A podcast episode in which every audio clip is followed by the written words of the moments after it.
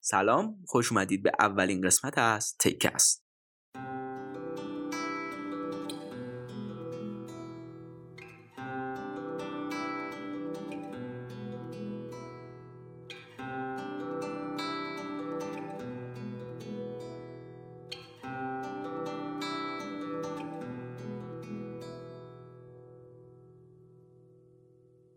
با من نرقصی دلم می‌گیره.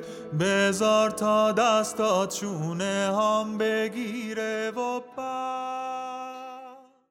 خب اول از همه توضیح میدیم که تکس اصلا چرا اومده و اومده چیکار کنه. توی مجموعه تکس قرار توی هر اپیزود ما یه مبحثی رو که حتما به تکنولوژی مربوطه رو باز کنیم و به زبان ساده به همه توضیح بدیم خب اولین قسمت رو به چیزی اختصاص دادیم که اخیرا توی ایران خیلی صدا کرد چون که توی زندگی خیلی تاثیر گذاشت. حالا چه کسایی که توی حوزه اون کار می‌کردن چه کسایی که کاربر عادی بودن و حالا زندگیشون به هر نوعی تحت تاثیر قرار گرفت. امروز اینجا این تا بررسی کنیم اون چه بر سر اپلیکیشن های ایرانی در iOS اومد.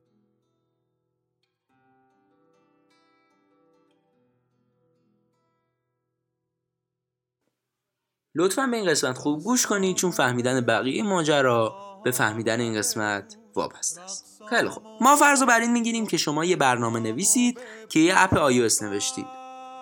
زمانی که بخواید منتشرش کنید تنها جایی که می‌تونید app تون قرار بدید برای استفاده عمومی app و اما شما وقتی می‌تونید اپلیکیشنتون رو توی App Store قرار بدید که developer باشید. اپل چه کسی رو developer حساب می‌کنه؟ کسی که دیولپر اکانت یا حساب توسعه دهنده داشته باشه. واسه داشتن چنین حسابایی هم کافیه.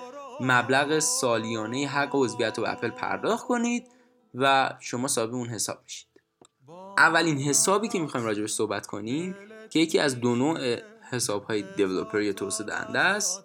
حساب این یا فردیه. زمانی که شما چنین حسابی تهیه کنید این امکان به شما داده میشه تا اپلیکیشنتون رو آپلود کنید و بعد از بررسی اپلیکیشنتون توسط اپل اون در App Store قرار بگیره. کاری که تقریبا همه کسب و کارهای ایرانی می‌کردن. اونا چنین حسابایی تهیه می‌کردن اپلیکیشنشون رو آپلود می‌کردن و به سادگی توی App Store قرار می‌دادن. البته قبل از تابستون سال 96 دقیقا زمانی که تحریم ها شروع شد. تحریم های اپل اینطوری بود که در رو روی هر چپ ایرانی بس و اپ ایرانی رو یکی یکی از اپستور حذف کرد. بعد از اون اعتراضاتی هم به اپل شد توسط ما ایرانی ها که راه به جایی نبود. در نهایت ما رسیدیم به یه راه حل.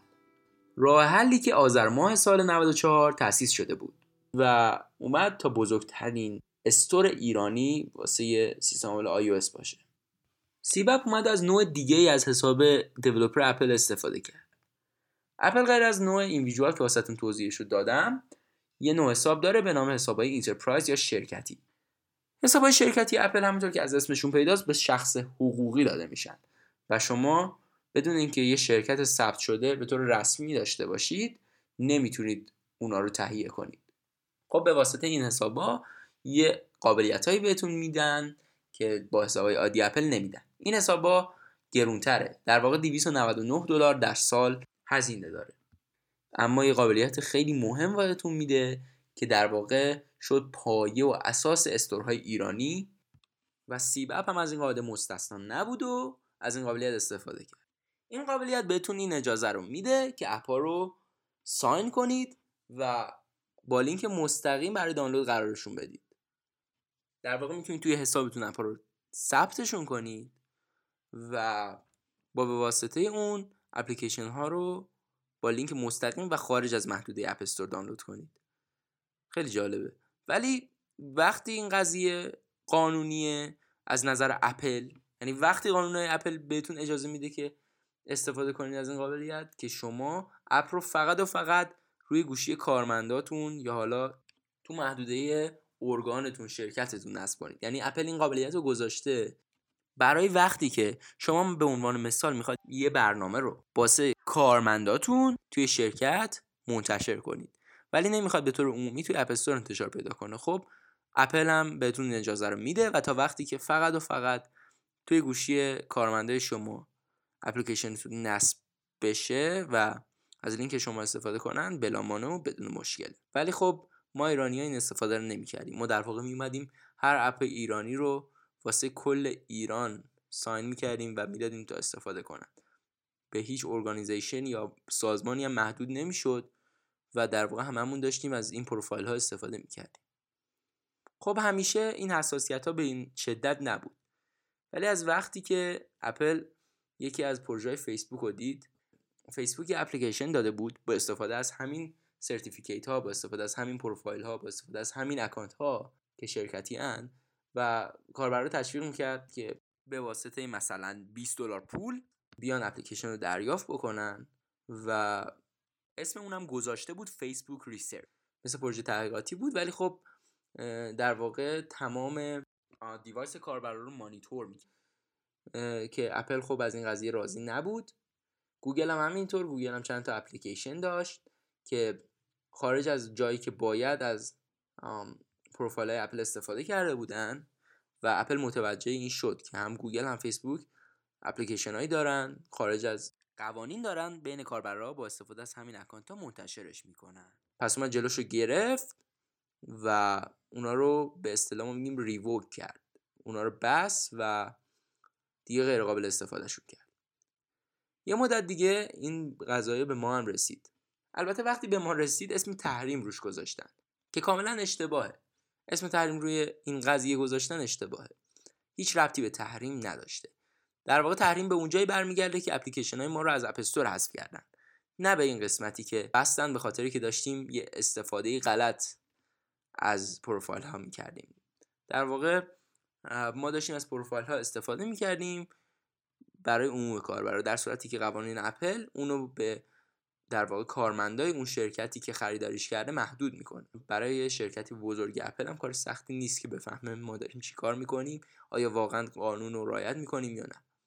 و مختص به ما هم نبوده. خیلی استورها در چین مثلا همین اتفاق واسهشون افتاد و کاربراشون دیدن که اپلیکیشن هایی که از اون استور رو دریافت کردن دیگه بلا استفاده شده مثل اپای ما. در واقع دیگه مورد تایید نیست و نمیشه ازشون استفاده کرد. همه قضیه این بوده و اصلا هیچ ربطی هم به تحریم نداشته و همه قضیه بر... می‌تونه برگرده و همین که ما اومدیم و از قوانین اپل سرپیچی کردیم. در واقع اومدیم و اومدیم و حسابشون رو جور دیگه استفاده کردیم جوری که نباید. و اما بعد از اون ما شاهد برگشتن استورای ایرانی بودیم. به گفته خودشون در یه بستر امنتر با حسابای جدید. ولی خب متاسفانه اپل یه مدت بعد اونا رو مجددا بست. البته همونطور که می‌دونید ایرانی جماعت رو که نمیشه محدود کرد پس این بار سیبچه برگشت با یه راه حل جدید و البته پرهزینه که راجبش صحبت می‌کنیم.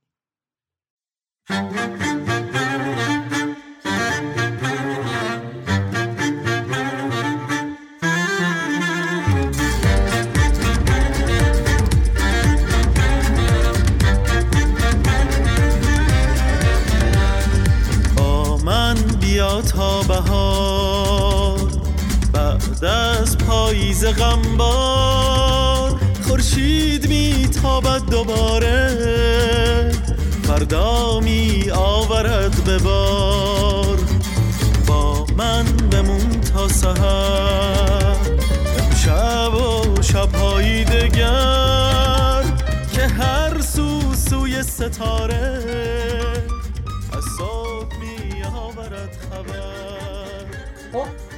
در ادامه راجع به attack بگیم. تیم سیبچه صاحب قدیمی ترین store ای ایرانه. یعنی اونایی که حالا کاربر قدیمی ترن می‌دونن که اولا سیبچه بود و خیلی هم store خوبی بود. توی سی... App Store یه اپلیکیشن اینجا گفت fake منتشر کرده. به اسم سیبچه Notes. یعنی یه اپلیکیشنی که به نظر میاد یه notepad هست مثل یه نوت که بس آی ولی در واقع نوت نیست. وقتی شما این اپو دانلود کنید اگر با وی پی بازش کنید که چی اگر بدون وی پی و آی پی ایران بازش کنید می‌بینید که داخل اپلیکیشن یه استوره. یعنی یه استور به تمام معنا که یه فرق داره با رقیباش. این فرق باعث میشه که خیلی هزینه برتر باشه این استور کارش. باعث میشه از کاربرام هزینه بگیره. ولی در این حال واسه میشه که قابل اعتماد تر باشه و روش بهتری باشه. این روش اینطوری کار می‌کنه. شما زمانی که account developer اپل تهیه کنید می‌تونید تا 100 تا device به اون متصل بکنید به عنوان مثلا tester که UUID این device ها رو ثبت ثبت بشه و سیبچه اومده همین کارو کرده. اومده تعداد زیادی account خریده و برای هر کاربر در واقع داره یک دلار میده اگه بخوایم حساب کنیم. دقیق.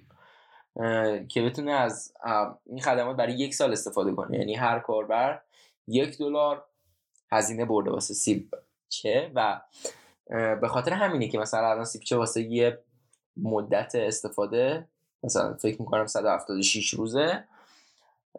امروز که دارم صحبت می‌کنم باهاتون چیزی حدود 50 هزار تومن می‌گیره که خب به نظر من هزینه منطقی داره می‌گیره چون که سیپچه یکی اینکه این امکان رو به شما میده که اپا رو نصب کنید. دو اینکه شما وقتی سیپچه رو بگیرید داره واسهتون هزینه میشه. یعنی این هزینه که شما می‌دید واقعا داره واسهتون اینجوری خرج میشه. بعد اینکه سیپچه وظیفش می‌دونه که اگر شما حالا مثلا اکانتتون از دست رفت می‌خواد کاری کنه که برگرده account تون مثلا فکر کنید 100 نفر account شون از دست میره به خاطری که مثلا یکی از account سیبچه بسته میشه توسط اپل. سیبچه سریعا شما رو انتقال میده به یه account دیگه.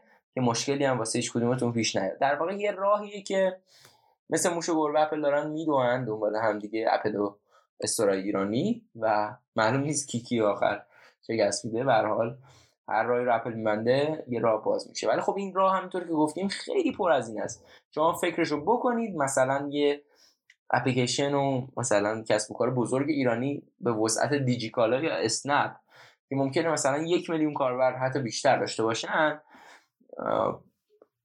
رقمی تو مایایی یک میلیون دلار باید بدن. واسه اینکه بتونن کاربر آیوسشون رو حفظ کنن. که خب واسه مثلا کسایی مثل اسنپ توجیه پذیر نیست. یعنی مثلا می‌تونه با اپای با وب اپا با پی دبلیو ای ها پروگرسیو وب اپا کارش رو راه بندازه.